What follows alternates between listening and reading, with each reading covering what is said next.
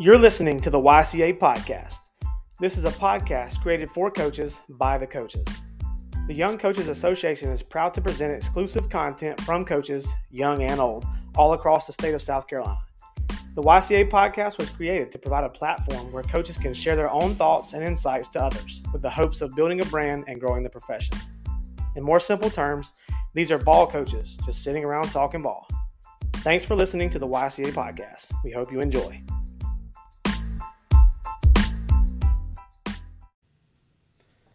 All right, and welcome to today's edition of the YCA podcast. We are in part two, part two of improving in the off season, and today I'm excited. We have a very special guest on with us. Uh, again, I'm your host Cam Willis. I got my co my co-host here, Coach Brett Fields and Coach Stephen Davis. What's up, guys? What's up? What's up? What's up? What's up, guys? How you doing? Glad to be back, by the way. Hey, Coach Davis made it back. No shirts though. He's Yeah. got no shirts in his hand. No shirts, absolutely. Yeah, so again, we did part one last week, dropped last week. We had Coach Brandon Cantrell on. And now today, I'm super, super excited to have our special guest today. And that is my guy. It is Coach Ryan Young. Coach Young, what's up, man? How you guys doing, man? I'm excited to be on. Uh, appreciate you guys having me. Absolutely, dude. I've, I've been pumped about this one ever since I reached out to you and, and you wanted to come on here. I've been excited about what we're going to put on tonight.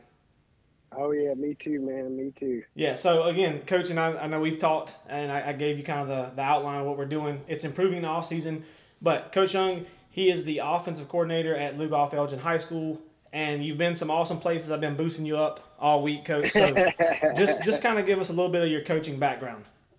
Well, I'll, I'll keep it kind of short and sweet. Um, I am 24 seasons in uh, to high school football. Uh, I started out in Greenwood. Uh, the first guy I ever cut my teeth under, uh, I really cut my teeth under, besides just being a ninth grade gopher, uh, was Steve Taneyhill. And uh, I ran with Steve for a good 15, 16 years won a lot of state championships and, and a lot of football games. Uh, it, I kind of bring a different benefit than maybe some of some other coaches because I have coached in the upper state, the lower state, and in the Midlands in South Carolina and won everywhere at this point. Uh, we're working on Lugoff. It's a it's a work in progress, but we're going to get it there. Um, coached a little bit at Union where I met uh, Cam, Coach Willis, and coached down in Dillon with uh, legendary Jackie Hayes, which was uh, a really unbelievable experience.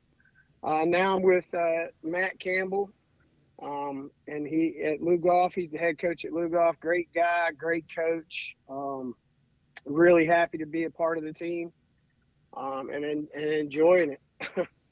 and it's it's funny. I don't. I've always told Coach Willis that I don't I'm real picky as an assistant coach who, who I choose to go with, and uh, thus far, I'm, I think I've chosen Hall of Fame coaches everywhere I've gone, and I think Coach Campbell will be that at some point. So uh, that just tells you a little bit about the caliber.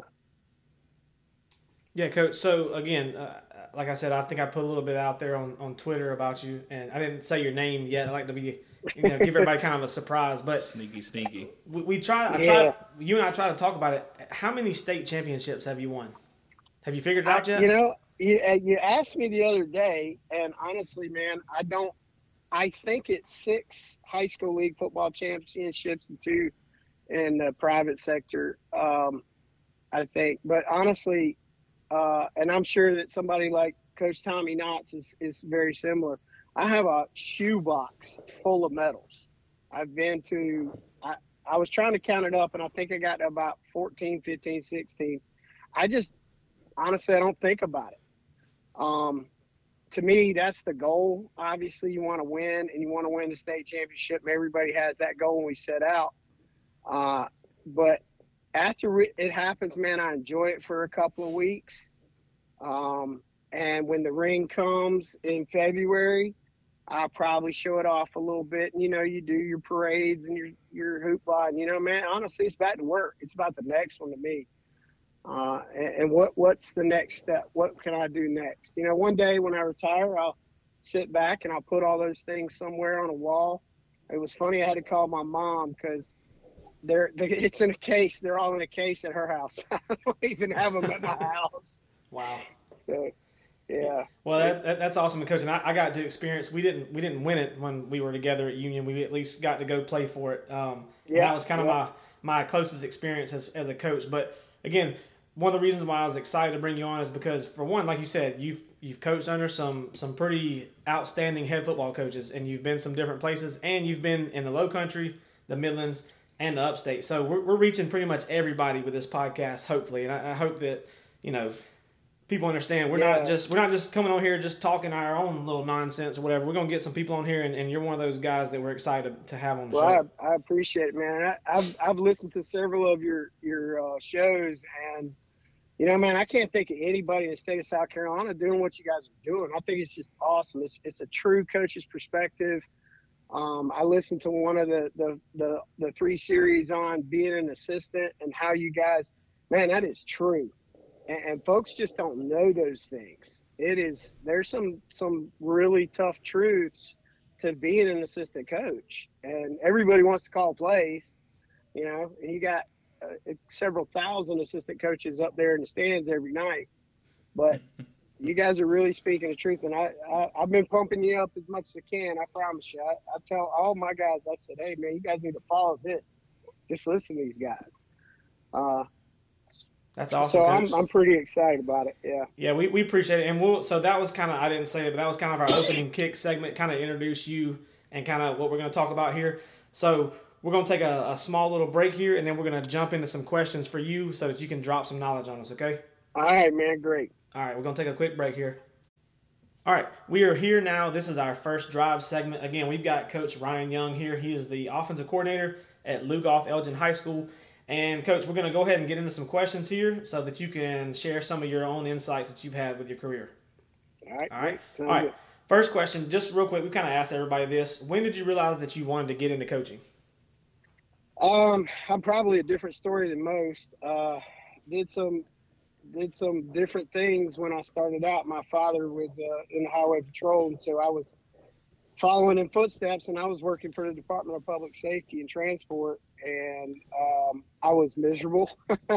There's some bad parts of that job, and I was a young guy, and this guy John Shumpert, who coached uh, at Greenwood at the time, and uh, he's now, I think he's at Powdersville now. He's just an admin. But um, John called me out of the blue and said, "Hey, man, I think you should come to Lander, come back to school. I hadn't graduated with uh, an education degree, so he said, come back to Lander and help me coach."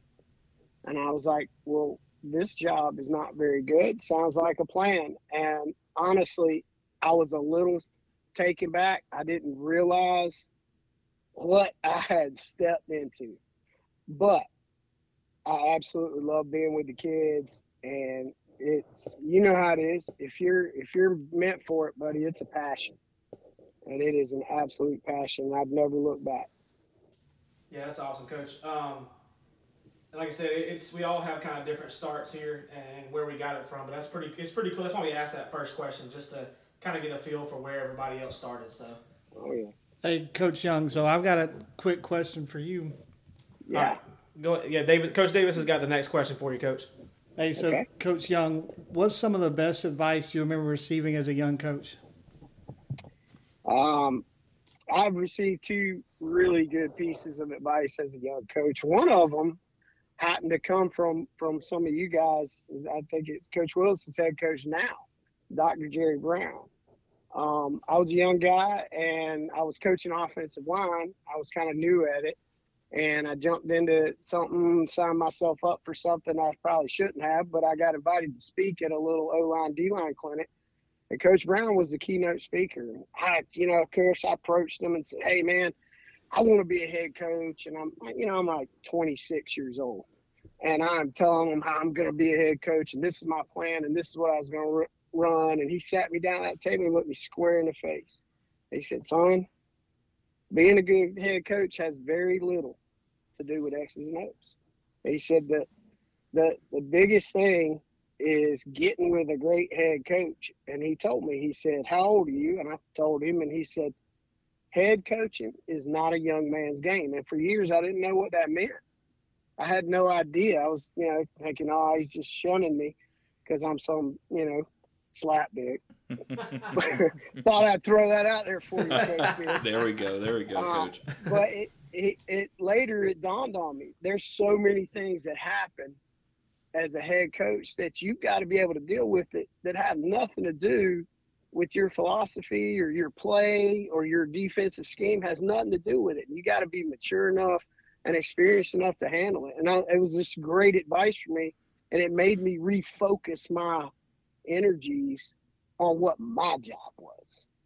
And once i figured that out i got really good at it so uh, the second piece of advice I got um, was uh, was actually from uh, Rex Ryan at a clinic. Uh, he was with I think Baltimore at the time or New York Jets, and and he just sat down and ate lunch with us, like we were his buddies. And he he just told me I told him same type thing, same type age, and he said, you know, those ten things, nine or ten things that come across your desk will determine your legacy, how you do things. And I said, What nine or 10 things? He said, They have nothing to do with football. You're going to get something about a kid or a player that did something wrong. How are you going to handle that? Are you going to kick this kid off? Is it worth saving this kid? Do you need to save this kid? Does this kid need football more than he needs, you know, than you than he needs the discipline? What and those type of things really resonated with me because especially at the high school level, and you guys all know this. We're we're not just in the business of playing ball and coaching ball. We're in the business of building men, and and that that really resonated to me, you know. And I kind of approached the way I did my job as an assistant, and I'm still an assistant, and I love it. Uh, you know, differently. Those not just those guys. I, I try to look out for all of my guys, and I try to look at it almost individually. So I to me that was like really really soul searching advice Coach, that's really great advice, especially for young guys out there that are thinking that and say, hey, sometimes you need to take a step back and look at the bigger picture because they may they may be looking at, hey, we can do this, this, this, and this when they don't see what comes across that head coach's desk because you don't need to see it. You know, you're Yep. not. no and, it, and and you see it all the time on on saturdays especially in the media it's easy to blame that guy but what they don't see is what did he have to deal with leading up to this Right. so yeah i always thought it was really solid advice Wait, so so coach, you mean that if I draw up the coolest plays and put them on the whiteboard, I'm not gonna that's not gonna help me be a head coach? Well, first off, you do draw up some really cool plays on the whiteboard. I have, I have Uh. sponged several off of you, but Uh, no, that I and it. it's it's so awesome. And and like I said, I worked for Steve Taneyhill, Jackie Hayes, and now Matt Campbell. And obviously, Steve had a ton to do with our offense. But you know it as well as I do, Coach Willis. He had more to do with coaching us and bringing us along. Absolutely. And then I really, I really got to see it with Jackie Hayes, and I, I, I was, I I was just blown away at how Jackie Hayes manages a program and manages his people, and he deals with so many things, and it just took me back. There was, he had complete trust in his guys to run his offense, defense, or special teams, and, and very rarely did he interject. But if you asked him anything to do with that week's game prep, he knew the answer. So the man was doing his film work, but he would he had coached his people to handle those things on the field so that he could handle those other nine or ten things that come across his desk every day. yeah, And it was just you know it's it was awesome. Well, and coach, we, you and I both have, have sat down and looked at each other after practice before and been like, "Why are we even here? Like, should we even coach anymore?" But it's because Coach T. I mean, he, he was tough on us, but we also later on we appreciated that, and it's also made both of us better than we would have been Oh, without there, that. there's there is no doubt the the true Steve Taneyhill gave us the true meaning of tough love. That's right. There, there is no doubt about it. Uh, and I don't know how many times you or I got fired in a game, but I lost count several times. So Yeah. Fun times though, for sure. All right. Uh, so, coach, that was our first drive segment. We're gonna jump into our cover three segment right after this. Okay. great. All right, guys. So we're back here with Coach Young. Uh, we got the defense section here. We got a little cover three question for you. And I'm a three guy. I love the threes. I'm all about three things, three words, three ideas. Oh. So here's here's your question here for the cover three. We've asked Coach Cantrell this, and I'll tell you his answer when I get done asking the question.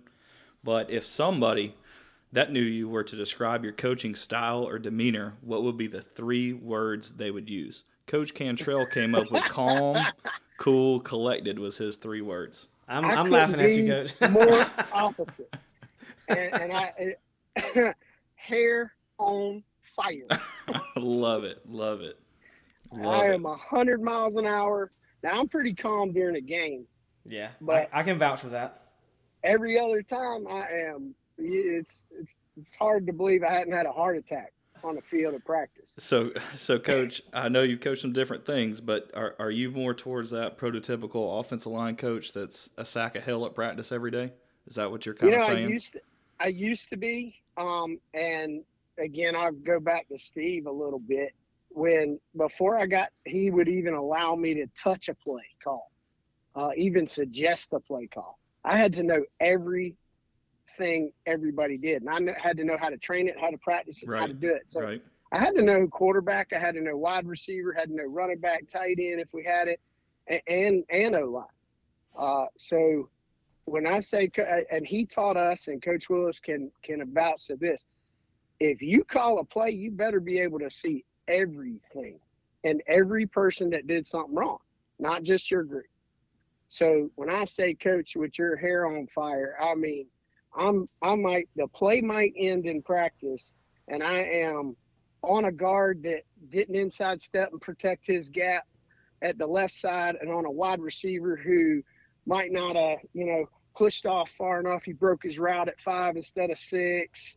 And, you know, always seeing the, the quarterback, hey, man, you got to step up to the pressure in the pocket, da da da da. That is, and that's all within, you know, 45 seconds because I want the next play run. I want as many reps as I can get in practice. And so, coach, you're kind of saying what I love, but you're kind of saying that if you had a a young guy, and you might have had a young guy around you at a time, when you're correcting those four different guys within 45 seconds, for the first time that assistant's seeing you, he's going, "Holy crap! How does this guy do all this?" and, and it and it and it they do that. They do. Sometimes it shocks them. Sometimes I lose guys. They kind of like, hey, I just would rather coach middle school or something. but it, it happens like that. But I am what I am, and yeah, yeah, and that's just you know, if it's my way and I'm calling it, and it's my offense, like right now at Lugoff Elgin, Matt Campbell has said, hey, this, you do you. Now he had suggestions, but and my coaches got to keep up, and that's what meetings are for hey guys, I give them a script every day at practice here. These are the plays. I might not run them in order every time, but uh, these is this is what we're going to do this week. This is what we're going to do today. So you better be you better understand and be able to keep up. Hey, We coach, coach on the fly. Yeah, so so talk a little bit about like so you've coached obviously a bunch of different positions, offense and defense. Does your Yep. demeanor and style change based off of what positions you're coaching, or are you pretty much the same all the way through? Yeah, that's a great question, man. That um, it does a little bit. I don't believe, uh, and I just say I've got a great quarterback right now at Lugoff, and he is a a, a very uh, mild mannered kid. He's a fierce competitor, but he's he's very calm and he's young. He's 15 years old, and I can't jump him like I would an offensive lineman. I hate to say it, and and Fields, you know this. You're a D line guy too. Uh, those guys in the trenches, they get coached a little bit different absolutely. and wide receivers you might have to to play to their to their ego just a tad here and there and know when to crawl them and when not to and when to teach something in a softer voice offensive lineman defensive lineman man it's you're, you're getting in it because if you're tough enough to be a starter in the trench you're tough enough to take me Absolutely. so yeah, to answer that, yeah, I a little bit different with, with certain guys, but I think it also bears down to to knowing your people, man. You gotta you gotta know your guys. And coach, What I, I'm going and can't to cut it? you off here. I think Yeah, that's something that old, kind of uh, when I say older coaches, guys who've done it, you know, 20, 30, 40 years, they maybe don't understand as much anymore as it the game has changed a little bit with coaching. and you definitely need to know your people and build those relationships and be able to coach people differently. I Oh, think that's I think that's, kind of undervalued, even- you know. Oh, I, I 100% agree with you, Coach Fields. 100% agree. And I think even nowadays, in the in today's society, it's more important.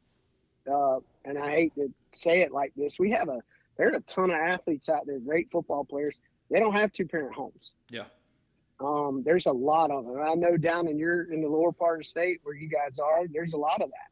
There was when I was at Dillon, uh, and they look at you as a father figure. Well, you can crawl them, but you got to love them. You too. better love on them at some point. Absolutely. Yeah, and they got to know it. And if they do know you love them, they're gonna they're gonna go through brick walls. Right. Yeah, that I remember with Coach Taneyhill. He always said, you know, you, like you said, you can coach them hard, but when you walk through those gates and practice is over, you need to put your arm around them, and that's something that kind of stuck with me, you know, for as long as I've been coaching. Oh yeah, Yeah. very good advice right there. Yeah. So, Coach, I, we'll kind of you answered your question. We've also asked you another question. I'm gonna do a. I'm gonna kind of improvise here. This is cover three. I'm gonna ask you a quick third question before we go to the next one. So, Yeah, coaching with Coach Taneyhill, we were never allowed to talk to the quarterbacks, correct? you guys won. Yeah. Yeah. We weren't. We weren't allowed to talk to the quarterbacks. Well, you might not have been allowed. You probably did on the side when he wasn't looking. But Yeah. So here's my question for you. What was it like the first time you were actually actually able to? It was okay for you to talk to the quarterback. Well, it's, it's funny. Um, a lot of times you guys didn't see it, especially at Union. I was allowed to during our private film sessions.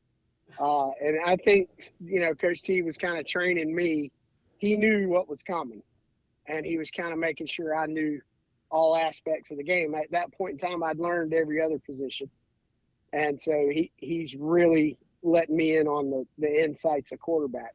Uh, but the first time I really got a guy by myself, man. It was uh, was J. Lester down at Dillon, and I was like, wait, he is all mine. This is my kid. Everything I do is a result. It was it was awesome, and to see him go out there, Cam. I remember you texted me in the state championship against Chapman. Uh, when we, we called the 99 yard touchdown run. Yes, sir. I know what you ran. Touchdown. I know what you ran. yes, sir. Because we ran it the same. I sure did. 99 was yards, awesome, baby. too. I love it. uh, and, and, and I knew, man, and to see all the work and the footwork and the things that went into that play and that kid doing that, man, it was awesome. It was unbelievably awesome. That's cool, man. All right, coach. That that's kind of wrapping up our cover three here. So we're moving on to the two minute drill next. All right. All right, so we are back here. This is, uh, again, everyone's favorite segment of the show. This is the two minute drill. Uh, we're going to give Coach Young here a couple of, you know, quick answer questions. Uh, Coach will shoot the question at you. I'll shoot it at you. You answer it quickly. It's two minute drill. Like, We ain't got with no huddle. You ain't got time to, you know, look around and see what defense is in. You just got to call it. All right. Got All right. you'll answer, then Coach Davis, Coach Fields, and myself. All right, you ready? Yep. All right, here we go. Favorite holiday? Christmas. Halloween. Fourth of July. Christmas. All right, least favorite holiday? Halloween. President's Day. Thanksgiving. Non-American. What is wrong with you? Um, yeah, Halloween myself. All right, here we go. Favorite opening play? Ooh. Bench right over the middle. Okay, I hear post you. behind it. I hear. Oh, okay, little double post. I was going to say double post. Okay, Power. uh, was that G rap? I hear you. Was that G rap? I, I don't No, know. no G rap. No G rap. Okay, I, I go with something power. quick, something quick, something like quick game, something. All right. Favorite pass formation? Trips. Sweet. Em- Dubs. Empty. Empty baby. Favorite run formation? Uh, 21. Tight end, two, H back. Tight end H back. Two tight ends. Empty. I, I like the two tights myself. All right, uh, turkey hunt or deer hunt? I don't. Do you even hunt anymore, Coach? I do, man. Turkey, turkey, There you turkey. Love turkey. Deer hunt if I'm going to hunt. Turkey hunting is the only F- option. Field says I'll. I'll deer. I mean, turkey hunt. I don't. I don't do either. Oh, yet. man. Oh, yeah, So, all right, defense you hate to play against.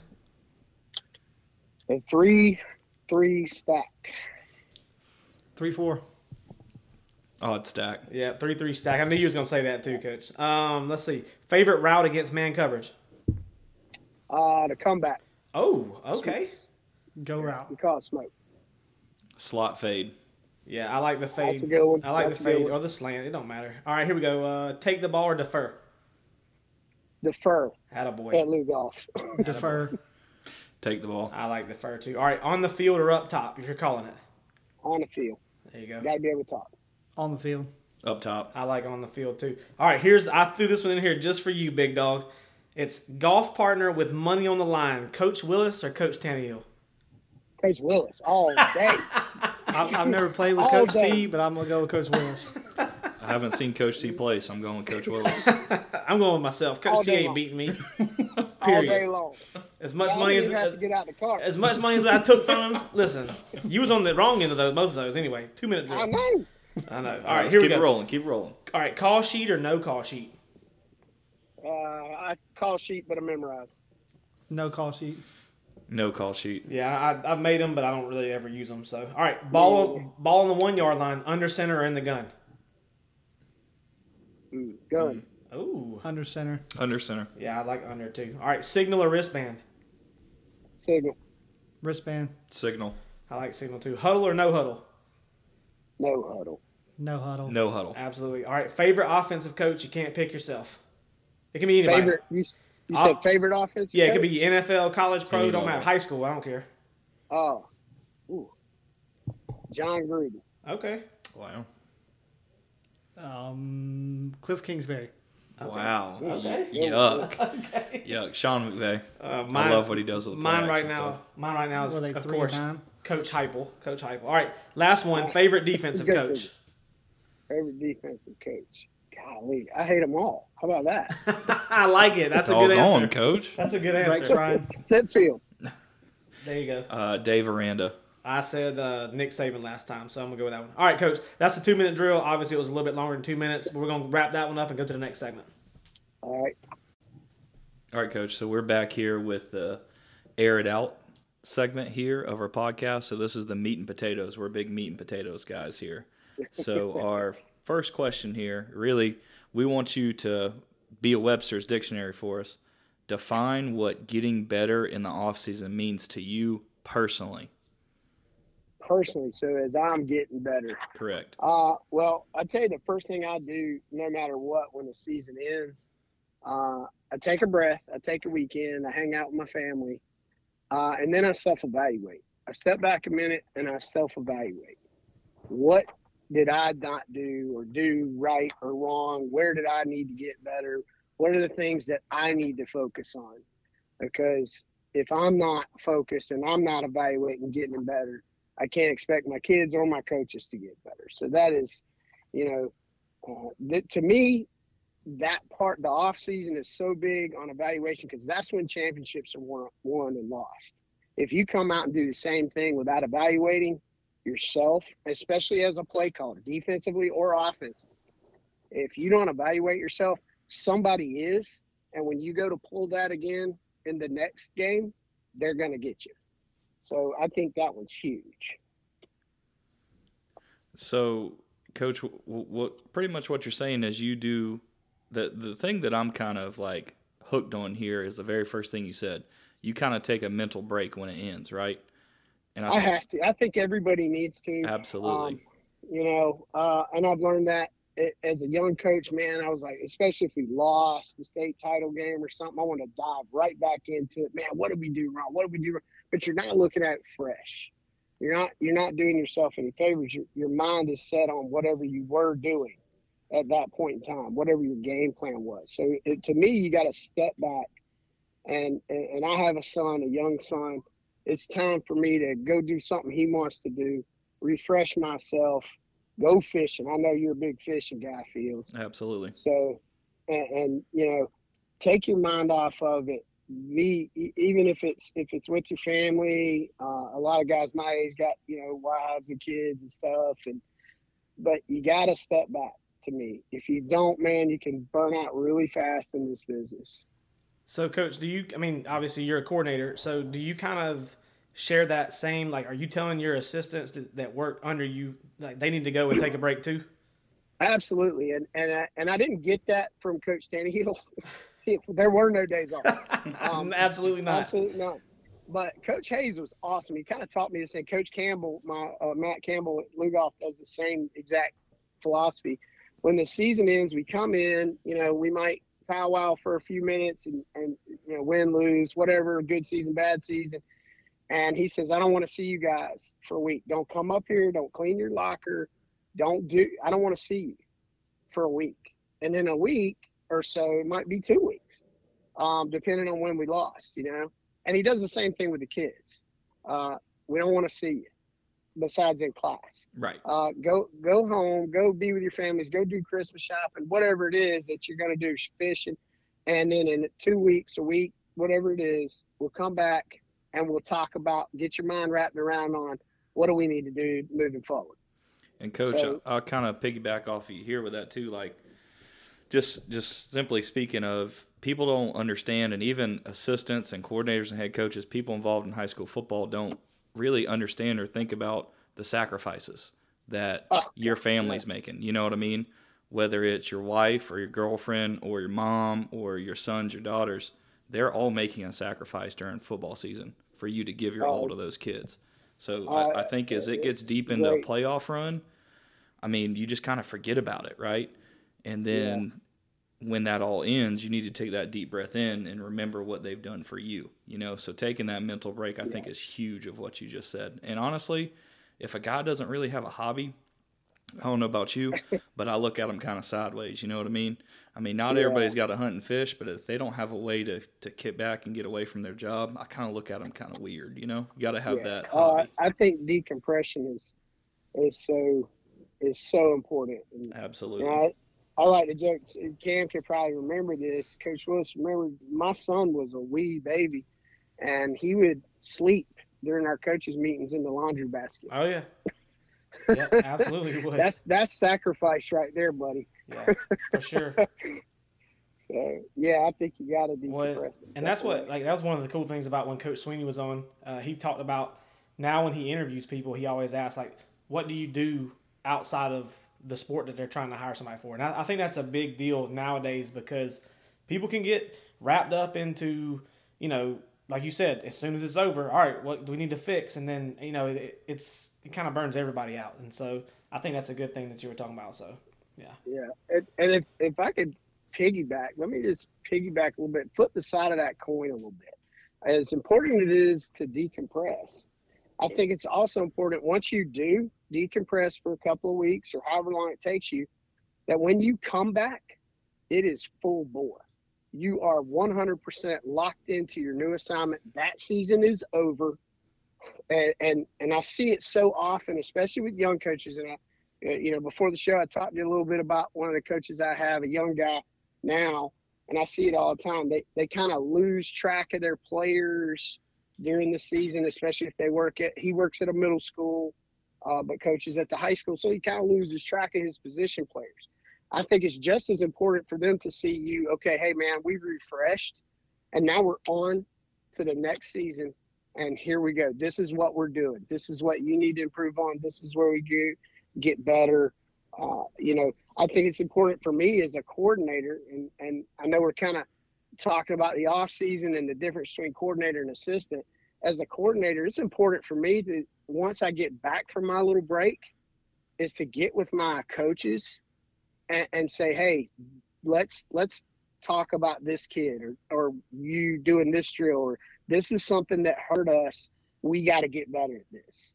You know, I think and and being able to do some things with them, uh, bond with them just as much as build a relationship with your kids in the off season as it is to build with your coaches. I mean, I just I think that's just that's the kind of the flip side to that, but I think it's pretty important.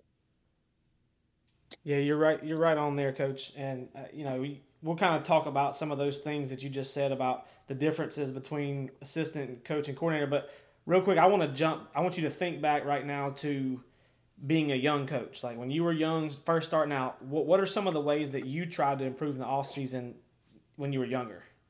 Uh, um, well, one of the big things that I did, especially when I was in my, you know, mid to late twenties, and I, I consider that young. When I say young, it's not about age; it's about your experience level to me. Uh, and I think one of the most important things was I would go and see and, and talk to other coaches. Um, you know, talk not just clinic, not just clinic. Um, sometimes when you go to these big college clinics, you get to hear a guy, but you don't really get to talk to him. And when they do talk to you, you're a young guy, you're in your 20s, it's over your head. Right. It, I loved talking with guys, you know, high school coaches. Um, I loved getting different perspectives. Uh, I used to love to, to have conversations with a guy named Will Mitchell, who was a defensive guy, great defensive coach. He was at Chester for many years, was a head coach at Lewisville. But man, he always had a just great advice, great different perspectives. Uh, and it, he didn't coach offense, you know. It just gave me another way to attack something, and I thought that that always made me a a better coach as a young coach. Um, and again, you know, you go back to self evaluation, and, and, sure, you got to do those things. Those are important things to do. Uh, but as a young coach, I think it's important that you you earn some worth with your coordinator or your head coach. Meaning, learn something new. Not not just if you coach wide receivers, learn something that'll keep you valuable. As much as we all hate laundry, be great at it. You know, as as much as we hate uh, uh, line the field, learn how to do it efficiently. Learn you know learn a new skill. Learn defensive line if you're an O line coach because that's going to make you better. You know, and that's the time to do it. Take take some players and do something with them.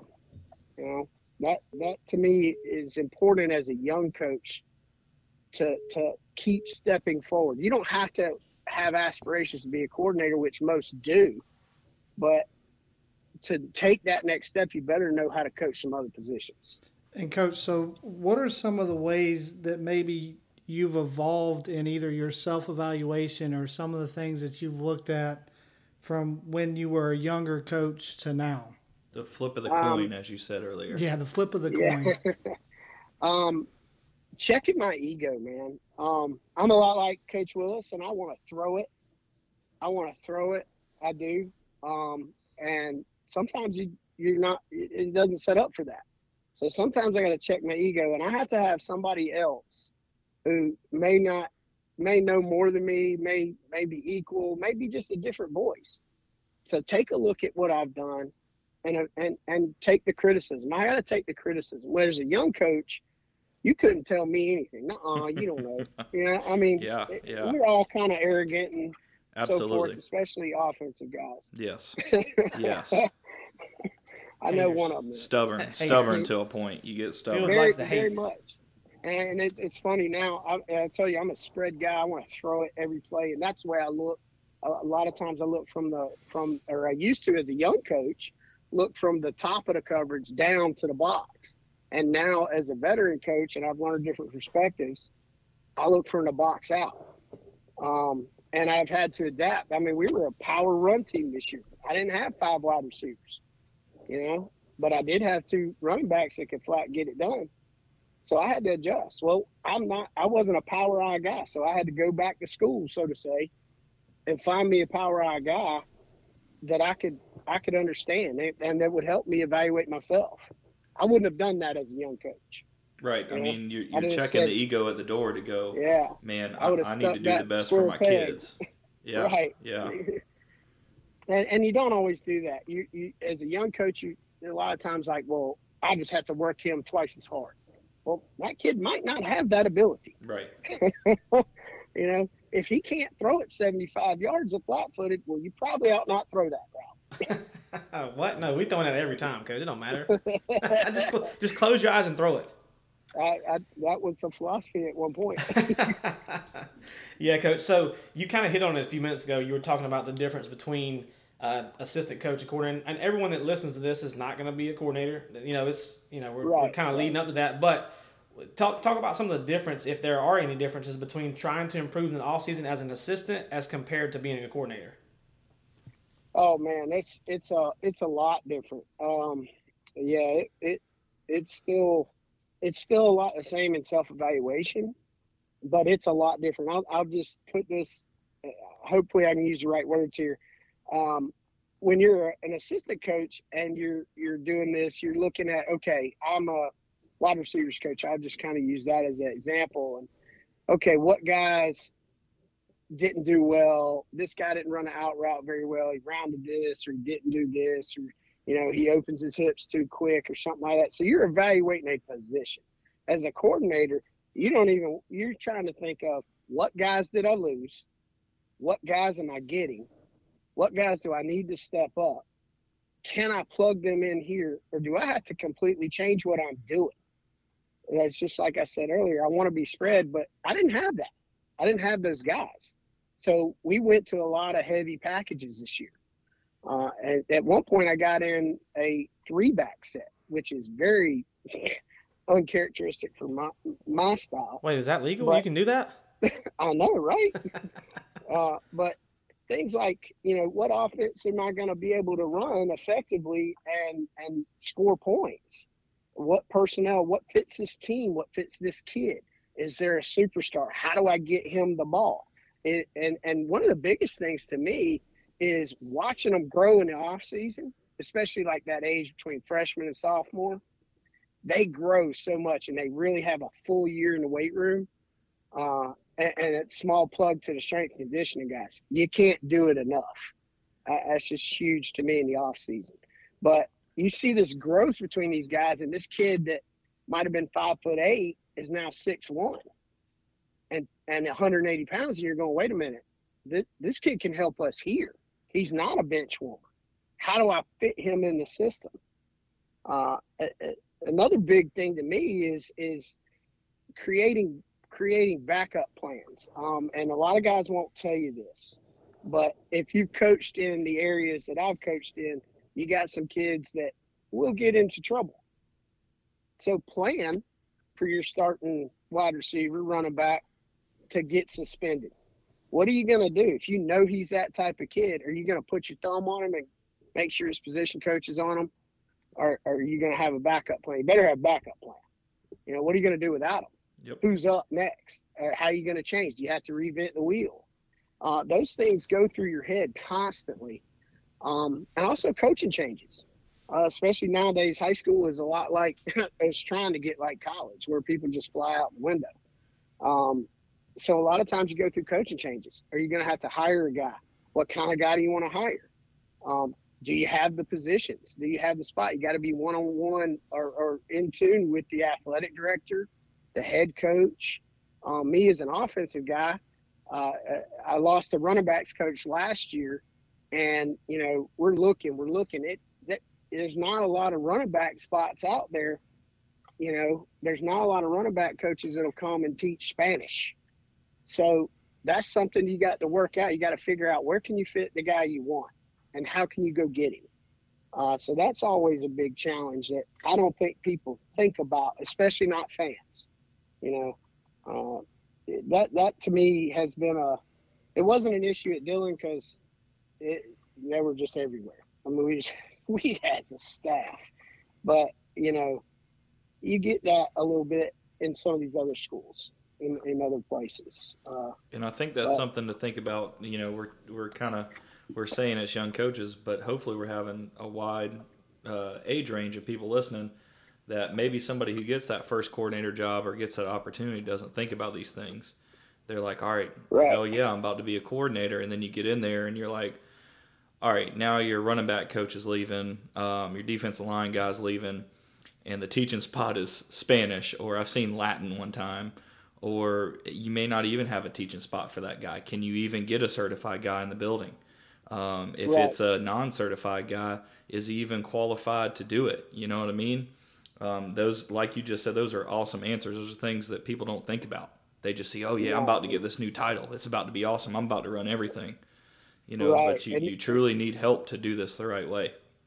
And you got guys, and, and I know that you were at Cross. Yeah. At one point, and then you know now you're back at Canyon Bay, or well, I say back, but at your alma mater. Yes, sir. But you know, say you're you're a position coach and you're offered a coordinator position, or you're interviewing for a coordinator position.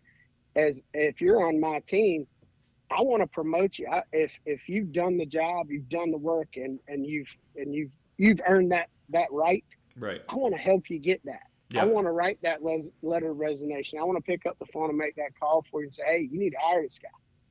But in the, in hindsight, I still got to hire somebody to replace you. Exactly. Exactly. So there's a lot more that goes on uh, in, in, that coordinator's. Uh, one of the things I do is I, I, make my guys go back and, and rewatch your film, you know, the cut ups, and just say, okay, I need to reevaluate, you know, how we did this. Absolutely, how that's something I'm doing now myself. You know, yeah, yeah. yeah. Coach, so, Coach Young, yeah, I, I really like how you talked about how assistant coaches need to look at their position group and evaluate your position group. I think that as an assistant coach, you need to be focused in the off season on how you can be a better assistant coach and make your group better. Because we've talked about it on this on this show before. You're kind of the CEO of of your position group. You know, I think yeah, some some assistant coaches are going to look at scheme and they're going to think and they're going to try to learn a new defense when they're not even the defense coordinator. you know, yeah, or and, don't and, even know, know, their own defense, or don't, or don't even know, know yeah know their own defense. I think that is a huge problem, and I think this, and I'll use DBs, and I know you face this fields, I know you have, because I've faced it offensively. But you got a DBs coach, for example, that says, "Hey, you know, all we ran last year was cover four. You know, we had right. two safeties that get down in the alley or blah blah blah. Right. Or we ran cover two because we had two tough corners, physical corners. Well, now we don't have those guys. Those guys graduated. Right. So Coach Fields says, as the defense coordinator, hey, we're going to probably be a cover three team. Well, as a position coach, you need to flip the switch. When you come back from your decompression and that's off season, you got three months before spring ball to say, I'm going to know everything I can know about cover three defense. Absolutely. That's what your focus is, not that's, whether that's growing where you're playing a four three or yeah. three four. Yeah, that's grow yeah. where you're planted right there. Exactly, exactly. And I think, and, and, that's that's huge. And, and something else to say with that too, Coach. What what Coach is saying is true, and he's not only saying like do it away from your staff. Like get with your defensive. Don't be like afraid to blow up that guy's phone and go to his classroom and bug the crap out of that guy because you want to be the best. So go be the best, and then and learn on your you own. Yeah, like don't just be like, well, we talk enough during the season. No, bug that guy, especially if that's right. your goal is to get in that role one day. Bug that guy first. See what he wants out of cover three. You know. Right. Yeah. How do you want us to play it? I think this player plays better as this technique. Right. I think he's not as fast, and we need to back him up a little bit, or play him, you know, butt to the sideline, or you know, that's that's that's mowing your own lawn. That's that's growing where you're playing. Yep. I know all the cliches in the world, but the fact is, the coordinator wants to trust that when we go to spring ball, he doesn't have to stop and, like I said, hair on fire. Go coach your guys yeah. He wants to trust that you've done the job before we get there. Absolutely. Yeah. So that's that to me. It's different as a coordinator, uh, and I think it's just as important for a coordinator to coach his coaches. I evaluate my coaches too, and sometimes those are hard conversations. You know, uh, I talked to you a little bit about that young guy that I'm I'm working with right now, um, and he he had to get better and I had it's my job to help him get better so that he can make his kids better. And and we've talked about this as one of our pillars kind of on here is communication. You got to have honest and true communication in the off season. If things didn't go kind of the way you maybe planned it and you go into a meeting with a coach and say, "Man, you did a great job." You know, it's not going to get any better. It's not going to flip a magic switch. So communication is is is key and then communication isn't always easy no, it, it's not. And sometimes, sometimes those tough conversations need to be held outside of the office. Yeah. Um, and I, am a big fan um, in, in, doing something together as coaches. Just you know, like Coach Wilson, we would go play golf all the time um, and get I would lose a lot of money to Coach Willis. That's but, right. Um, Don't forget but but we always had fun, and Coach Willis and I a lot of times would ride together and just man, he would sit there and pick my brain, and you know, and that's that's part of it, man. And, and obviously, it's it's panned out for him and worked very well. So.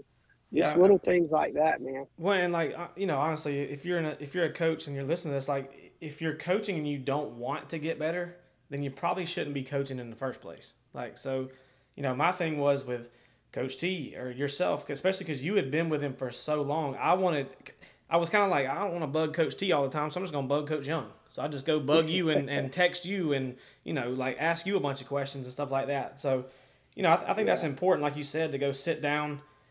If, if you're an assistant, go sit down with the OC and like you know ask those tough questions, like Coach, you know, what can I do better and things like that. And I think that's important on both ends. As the coordinator, you need to Oh, sit down yeah, and have absolutely. those You conversations. gotta be open. Yes, and you got to want those yeah. as assistant coaches. You got to want that conversation. and, and as a young coach, as, as a young coach, you don't want them to jump into, you know, you don't want them thinking, "Oh man, you know, I'm ready to step. Like we win the state championship, and we had some young coaches on staff, and at one point I was one of them. Okay, I'm ready to be a head coach. I've done it all. I won the state championship. I didn't do nothing, you know. Right. But in my mind, it was time to, "Ah, I'm ready for the next step. Well, sometimes, and I had Coach Taneyhill who would put me in my place very quickly. Uh, I know that that's really hard to believe, but yeah. but you know, uh, uh, if you're around good coaches and a good coordinator and a good head coach, they'll kind of sit you back and say, "Hey, wait a minute, why do you think this? How how good are you at this?"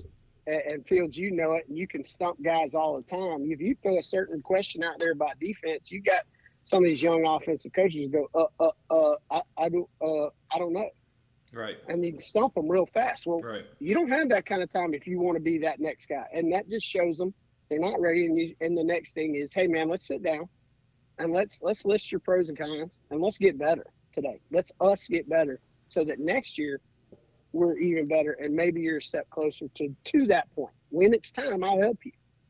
You know, And I think that So I- comes with yeah. working with a guy too. Like we talked about, you know, qualities looking for a head coach, communication, like Coach Davis said. And Coach, you've even said it today. Like you've worked for some Hall of Fame guys. You need to Yeah. set yourself up when you're assistant, working for a program and a head coach that will do these type of things. You know, actually Oh, has yeah. communication with you.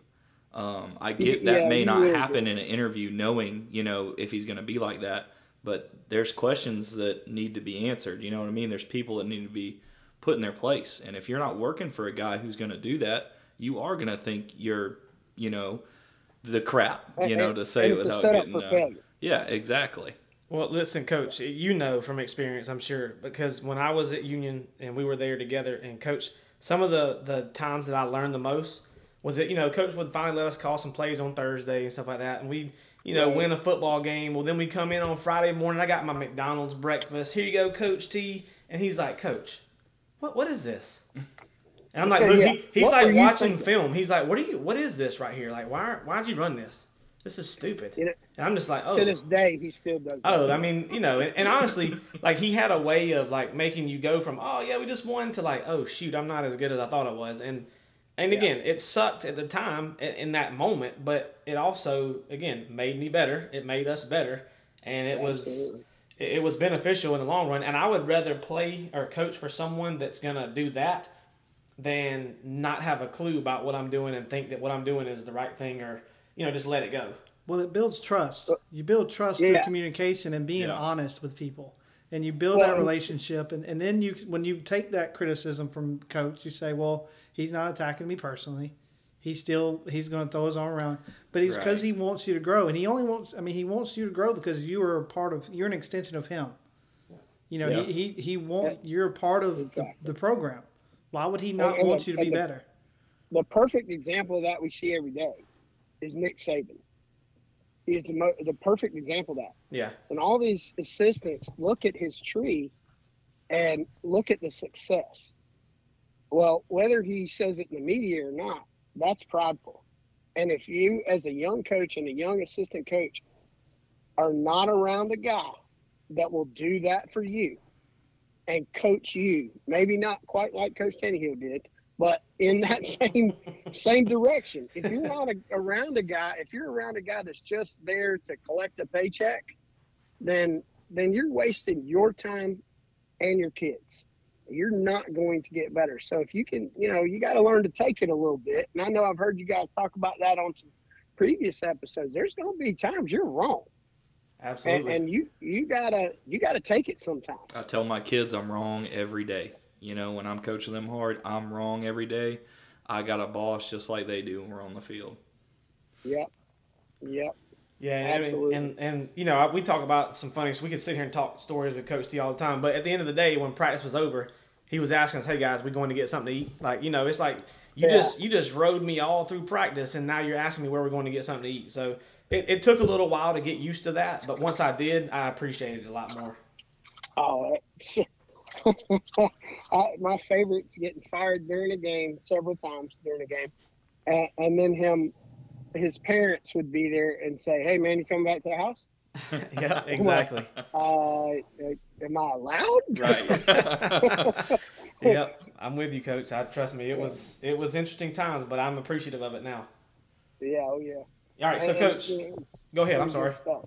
No, it's it's that's just good stuff, man. I hope I hope we're getting the audience. I hope you guys and what you're doing is getting the audience of some young coaches that can can hear this and benefit from this. Yeah. That is important stuff, man. Absolutely, coach. And so we'll kind of close out this air it out segment. We got one more question for you, and then we'll jump into right. overtime. So this last question: uh, what what's the best advice that you can give to someone who is looking to constantly improve as a coach?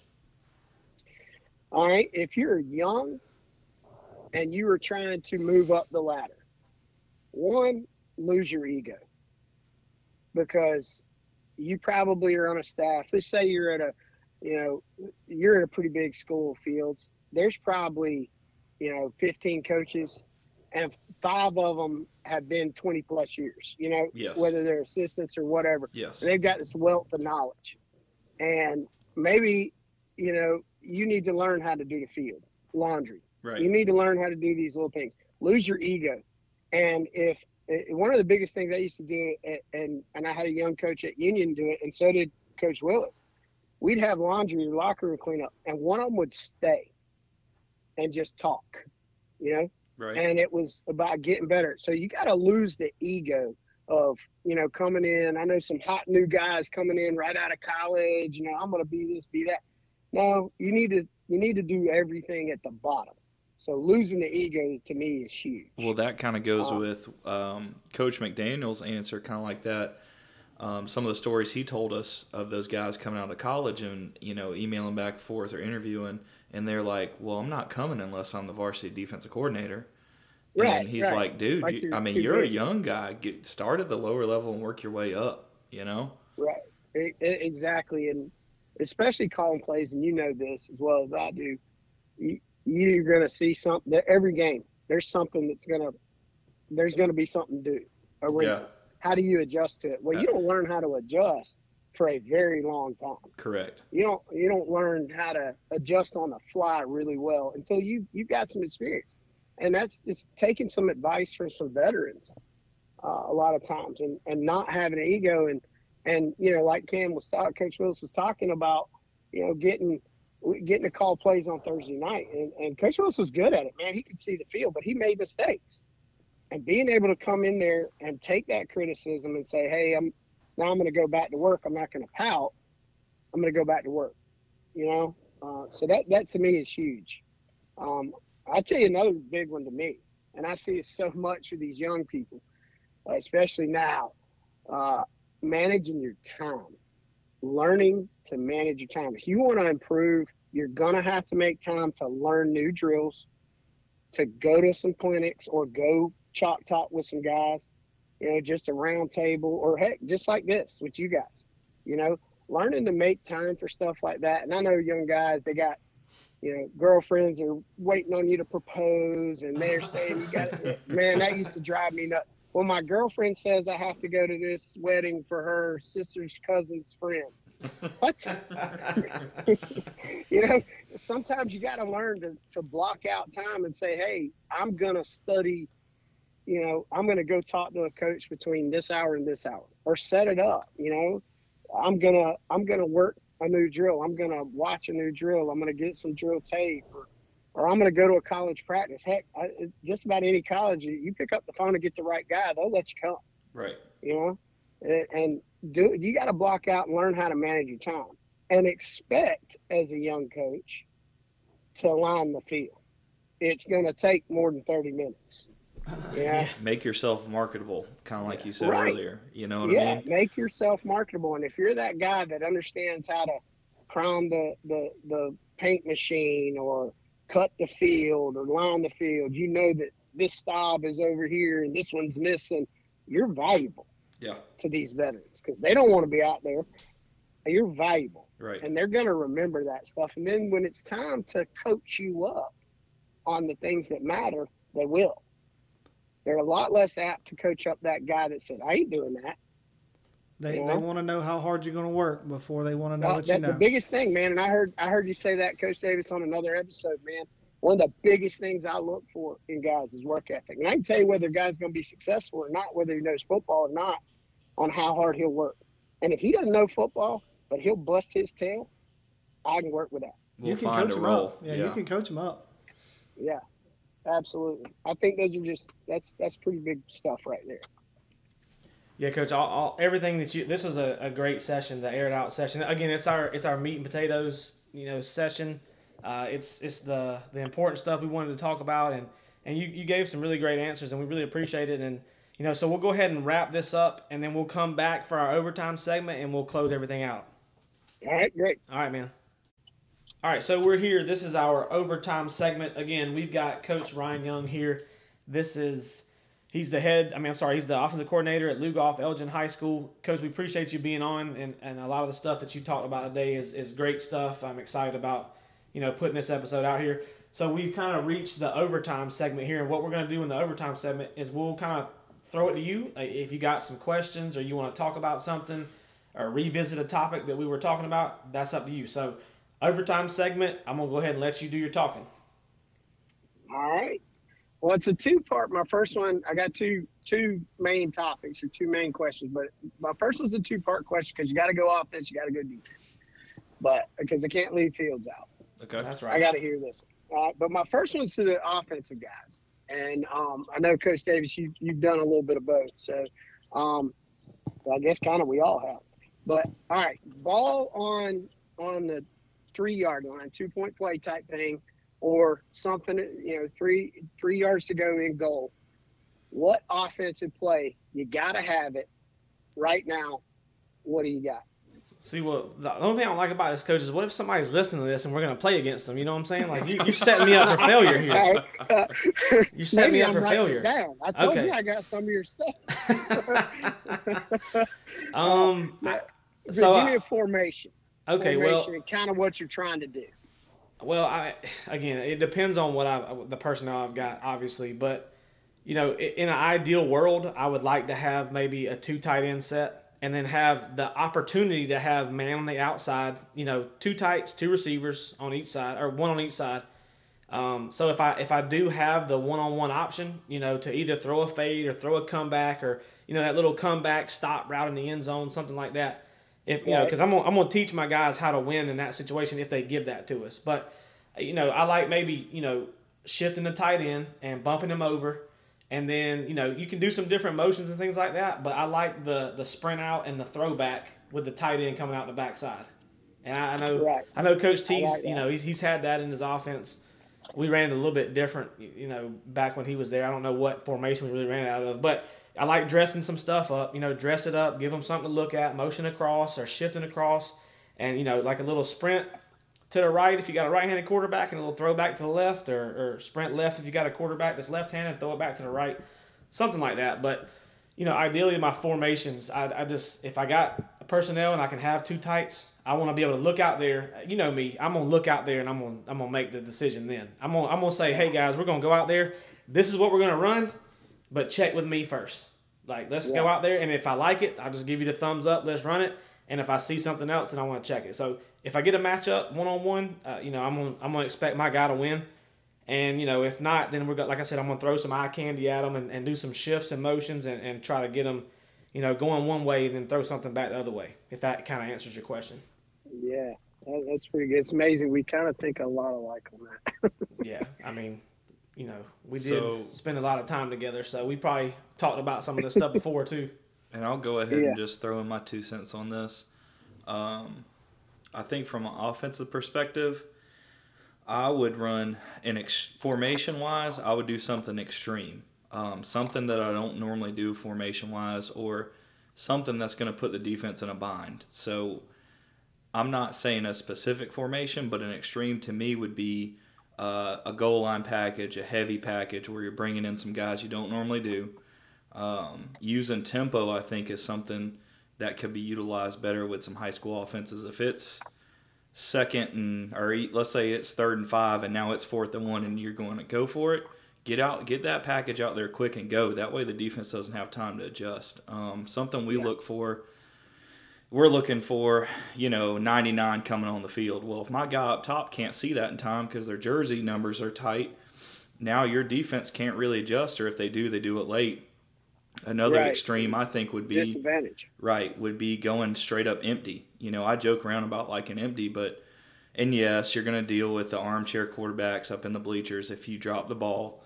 But fourth and one or something like that, uh, not necessarily goal line, but something of that nature where it's real tight and you need yards, get get an empty and see what they're going to do. Who are they not going to cover on fourth and one? Can you run a little stick route? Can you run your simple quick game and get that yard? You know what I mean? Um, yeah. Really try to get the defense in a in a disadvantage. Get play the numbers game there too. You know, do what yeah. you do and do. You know, if you're a power counter team, do what you do best, but find a tricky way to do it when it's you know nut cutting time. Honestly. Yeah, and because like you know, obviously, again, it depends on your personnel too. Like you sure. can't just if you ain't got five guys that can line up out, and you know you might not want to get an empty. But I mean, and if you ain't got two tight ends, then you ain't getting in a two tight end set. So like you know, right. it's personnel based, but I remember, I think we tied Coach. I think it was Coach T's first year when we had Keaston at quarterback, and we went empty for the two point conversion to tie Gaffney before they went down and actually beat us. But and he went with jet motion, faked the jet, and then you know Keaston's two hundred and thirty five pounds, and yeah. he, we needed two yards. So you know, go get it yeah. for it, big fella. So you know, there's some different things you can do. Do we get to ask you the question back, or you just kind of? Yeah, man, come on. Let, us see what you got. Then. Yeah, what's your answer here? I'll tell you. Um, one of the things that I, I did a lot this year, um, because it, in, it, we see a lot of funky defenses because we can throw it and we can run it, and they have to honor that. So I would get in. I love my. I had a really good tight end and two really good backs, and I had one wide receiver that was pretty good. So I would get in a pro set with you know 21 personnel and uh, uh, and motion my stud over off the ball to make it twins with my tight end backside. And my quarterback would read if that outside backer bumped inside, we're working the, the weak side to the tight end and to an H backs. And it might be power. It might be not not G whatever. there it is. But straight straight power. you know, I love it. Um, and, and, and my quarterback would see if that outside linebacker stayed out of a certain point. Of course, we'd have practiced this.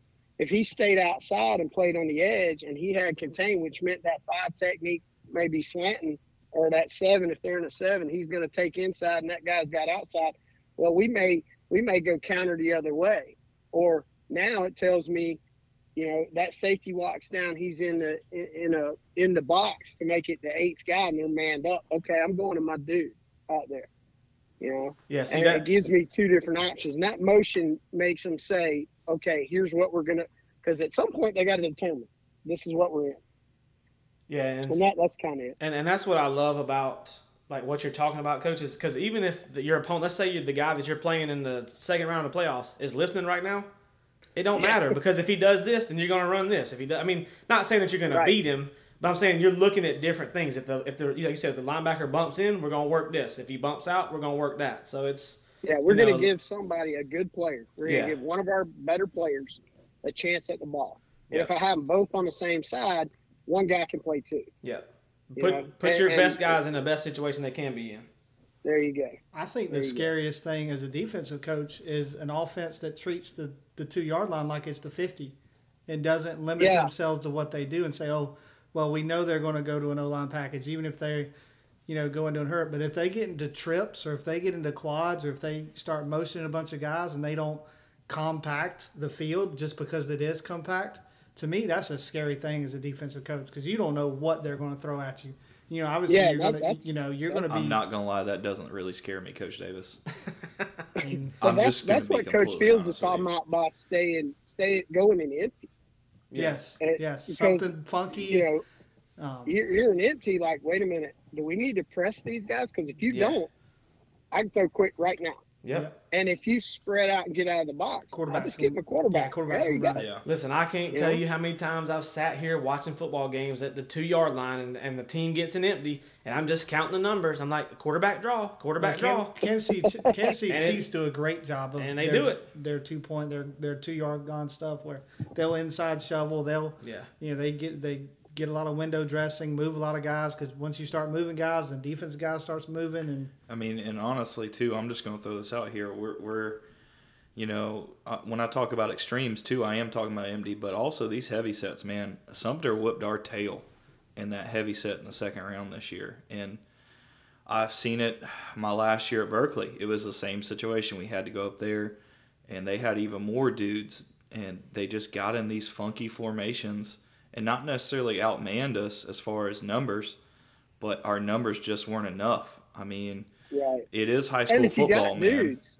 if you got dudes, and they and you're confident in their ability to to get to their angles and their blocks, block. Don't put it in the air. Yeah. you start I bringing you. you. start bringing defensive linemen to play fullback and linebackers. Right. Come Man, on, and I'm telling you, know. when somebody can get though, when somebody can be efficient and get those kids out there before you can really have the counter back defensively, that's scary, dude. When when you now when you have the ability to take a safety out and put a, you know, a tweener in, or you can maybe get in a five-two compared to being in a four-two and things like that. Like, yeah, that that kind of lessens the load a little bit. But if they get out there quick and get set, Bo, or if your spotter can't see that 99's out there, or 99 wears 34 and he looks like this other kid, there's straight confusion and chaos going on pre-snap, and it's Right. scary. I mean, it, it's real scary. You know. Yeah, Yeah, that's kind of where I wanted to go with that next part of that was Yeah, jump on asking it. Yeah, you it. specifically, you know, uh, what what kind of coverage and and defense you're running right there, and to a de- to an offense that's that's not just getting in too tight, broken bone, and here we come, but a team that maybe puts two wide, like I was saying, a twins look or a trips look. What what kind of defense are you gonna? What, what's your thing to that? Um, so you know, kind of a general question, right? So, but at the same time, I, I get where you're going with this. So, I'm taking notes, by the way. yeah, too. great, great. I can see you with your notepad right now. I, I know you Great. got it. there. have it. Great. I so, have Um, I think it's all situational, and I think there's some defensive guys that do a great job with it, and some without. And you got to kind of work this with your kids too. Like situational, you may still be able to run your base coverages because people think, you know, some people think that defensively we just run all the coverages, right? But Right, it's kind of like offense. When you have that scheme philosophy, not just your offensive philosophy, when you have your scheme philosophy, you have your top route combinations, right? Or concepts. Well, it's the same thing defensively, you know? So you may have kids that can't necessarily run press man, right? They may not be tall and have that reach and be able to reach with the offhand or things like that. But I will tell you something that uh, a guy, Fred Edwards, he coached at Summerville for 40 years, um, kind of like yourself. He's got a bunch of state titles and a freaking shoebox. I mean, he's got a bunch of jackets. He was Coach McKissick always got them like a jacket or a watch. It was a watch, something like that instead of a ring. But regardless, me and him would try to work on this, and we didn't honestly do it enough. Uh, we wanted to create some pattern matching down there Yes. and almost look make it look like a like a cover two base is kind of what we wanted to do. So we wanted to make it look like cover zero and have the ability to switch would be kind of my um, ideal situation, right? If we're just keep it general and I've got some kids who can actually play pattern matching, and you got to have kids to do it. I have got out of it before because it didn't work. Um, but idealistically, I want some type of balanced one guy low, one guy high. Um, they're talking, they're communicating. You know what I mean? And also another thing you got to work on is if somebody throws a tight end or a H back in there, a lot of DBs just forget about them. You know what I mean? Yes, they they do. forget about that cat. They're like, dude, that's a skinny lineman. I'm not worried about his butt. But when you're working your coverages down there tight, you've got to be able to talk if you're going to do this. Um, I've also done this with DBs, stay on a different level. Like at Berkeley, I would scream at those guys all the time. Absolutely. Just stay at a different level. We don't want to be where that kid can run us into each other. I want you if, level. If we're playing exactly, if we're playing, you know, we always want to play inside leverage when it's tight, right? We're just just basically. But if you're going to actually switch, you still need to be at different levels. If you're going to play just cover zero, still be at different levels.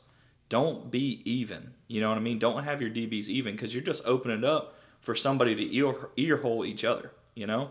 Right. Um, so idealistically, I'm looking for something that they can read their guys, and it may be one step instead of the traditional five yards. Or I teach guys three steps when we pattern match. Um, I don't really think kids can see yardage when the ball snapped. I mean, honestly, like a lot of coaches would be like, "Well, if at five yards, that's when you call switch." Those Right. kids aren't looking at those aren't in the ticks right so that to me i'm looking for something real simple that my kids can do and so we don't bust it and i've had a bunch of busted coverages i've been a part of any defensive mess up you could think of but uh, you know to, to just basically answer your question is something that's simple for the kids and something that we can switch if we have to i'm a big inside leverage guy to be honest with you when you yeah, get that, tight that gives that gives me fits, and that usually tells me if you play inside leverage, I can't I can't get a clean pick. yeah Because the picks coming or a slant's don't coming. know. You see it Yeah. Friday night, Saturday, Sunday nights. You see guys just giving up slants for no damn reason because their Yeah. head up or almost outside leverage. They're a looking at of me like I'm crazy, but I'm getting fired up. Like, Coach just said a yeah, cuss that's, word. but that's that's how that's how it works, man. And and like I told you guys earlier, a lot of times you surprise me with the two minute drill because my quarterback will call a lot of it. yeah, He has to. He's the guy on the field that sees it, so it's not any different. We get down there, and I may call a play, and I may have a pick route called on the goal line, and he sees that pattern match type thing, which we did see a couple of times. yeah, and it tells him, "Uh oh, I'm confused." And so his safe route is what we did best, which was power back to the tight end. Well, but the problem is they're loaded up over there. You know, yeah. they're stemming that guy in, and the linebackers folding over the top, and Yeah. they got us. So it's a really, it's a tough, it's a tough thing to do. Hey, It coach, puts a lot of just all you got to do is run the ball, run power Coach. counter better than anybody else. Bo. Coach, coach, listen. If you get people to start playing, you- we we won't talk about it no more on the podcast. People are listening. But if you get pattern matching stuff going on, I had to coach against these guys for five years with them doing that stuff in practice. So I started just making up stuff. But if you want to just off air, you know, come see me and we'll we'll talk Oh, about some happening. stuff. I got you. I That's got you. happening. And I'm not saying. You know, I carry a whiteboard in my car. I'm not gonna give you like this. is not gonna be like work every time, but just having the honestly, like seriously, having to practice against those guys doing that for five years, you start to pick up some different things that you know work and don't work. So And and Yeah. this is a credit to Coach Edwards too. What Cam just said. Um, a lot of guys would get done playing us, and they're like, "Well, they're just playing cover zero. absolutely, I've heard Um, it said before. They're like, "Shoot, man, they got a- it's Berkeley. They got athletes. They just playing cover zero. You know that, and they're just like they just playing cover zero, and we're not. We we are sure we end up playing man because any coverage ends up being man coverage. Let's be right. real. As soon as you you break off your routes, Right, you into exactly. At some point in the post snap play, everything turns into man. Okay, yeah. but that's definitely something that we've we've kind of heard before is oh it's just cover zero. No, buddy, we got some rules to it. You know what I mean? When you do Yeah. it well, um, and it and it's and this isn't when we're talking about this. You can't just be like, all right, DBs, we're gonna pattern match down here today when we're in the goal. Like you've got to, it's got to be in your core system. You know, it's got to be something you work because I'll be honest with you, we got to a point at Berkeley where we had some stubborn DBs and we we scrapped it. We went back to either zone coverage or just man coverage. You know, I mean, it's Yeah. really it depends on your group of kids and how you can coach it. Um, but I mean, dude, it, it's so scary. Honestly, as a coordinator down there, when you're in a tight situation, you're really just going, okay, I'm stopping power and counter right here, and if they throw the ball, I'll take it.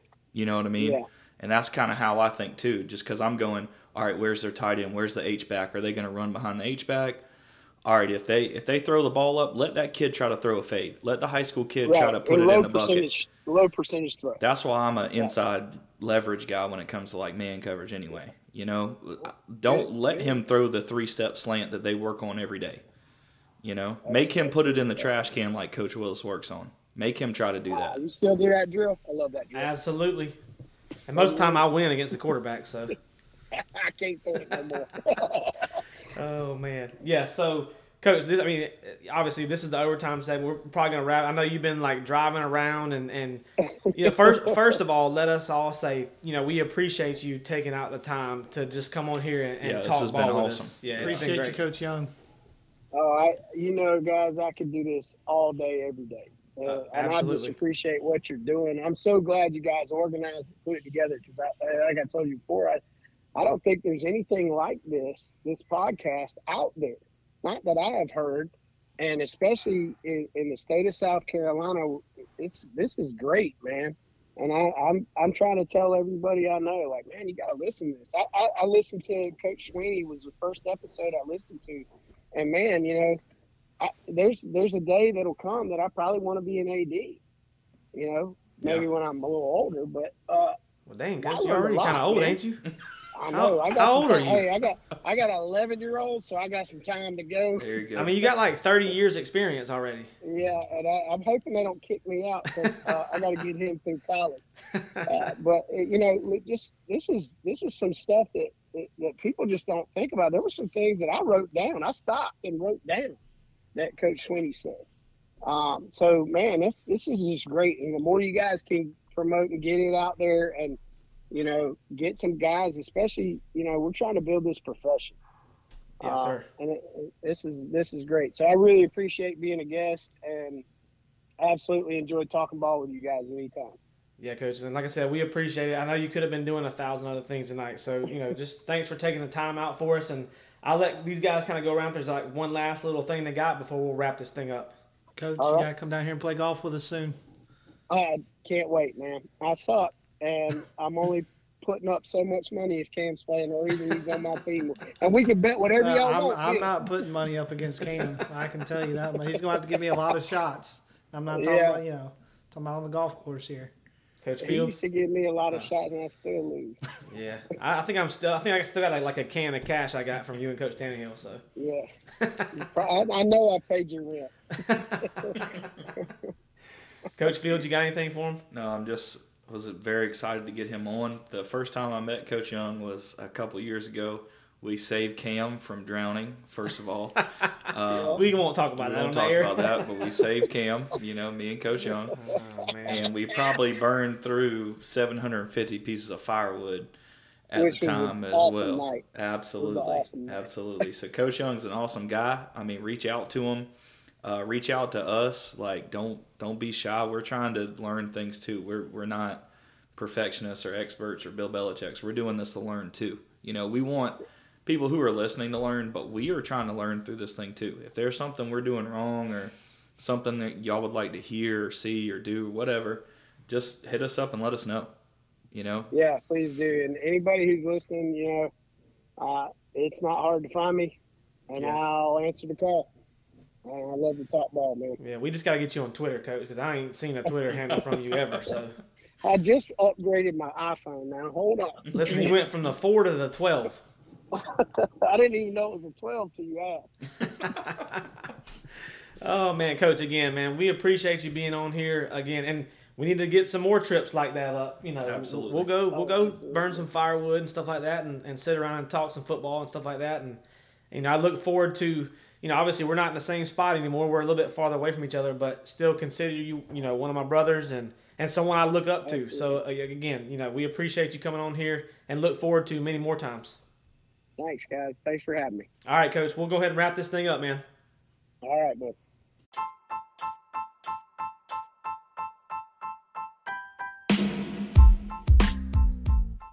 All right, that's all we've got for today's episode of the YCA podcast. Thanks for listening, and make sure you go to Spotify and hit that subscribe button. Also, be sure to check us out on Twitter at YCA underscore podcast. Follow, like, retweet, and share the YCA podcast, and feel free to send questions or content ideas you'd like to be covered in the future. Thanks again for listening. This is Cam Willis signing off. Until next time, see you.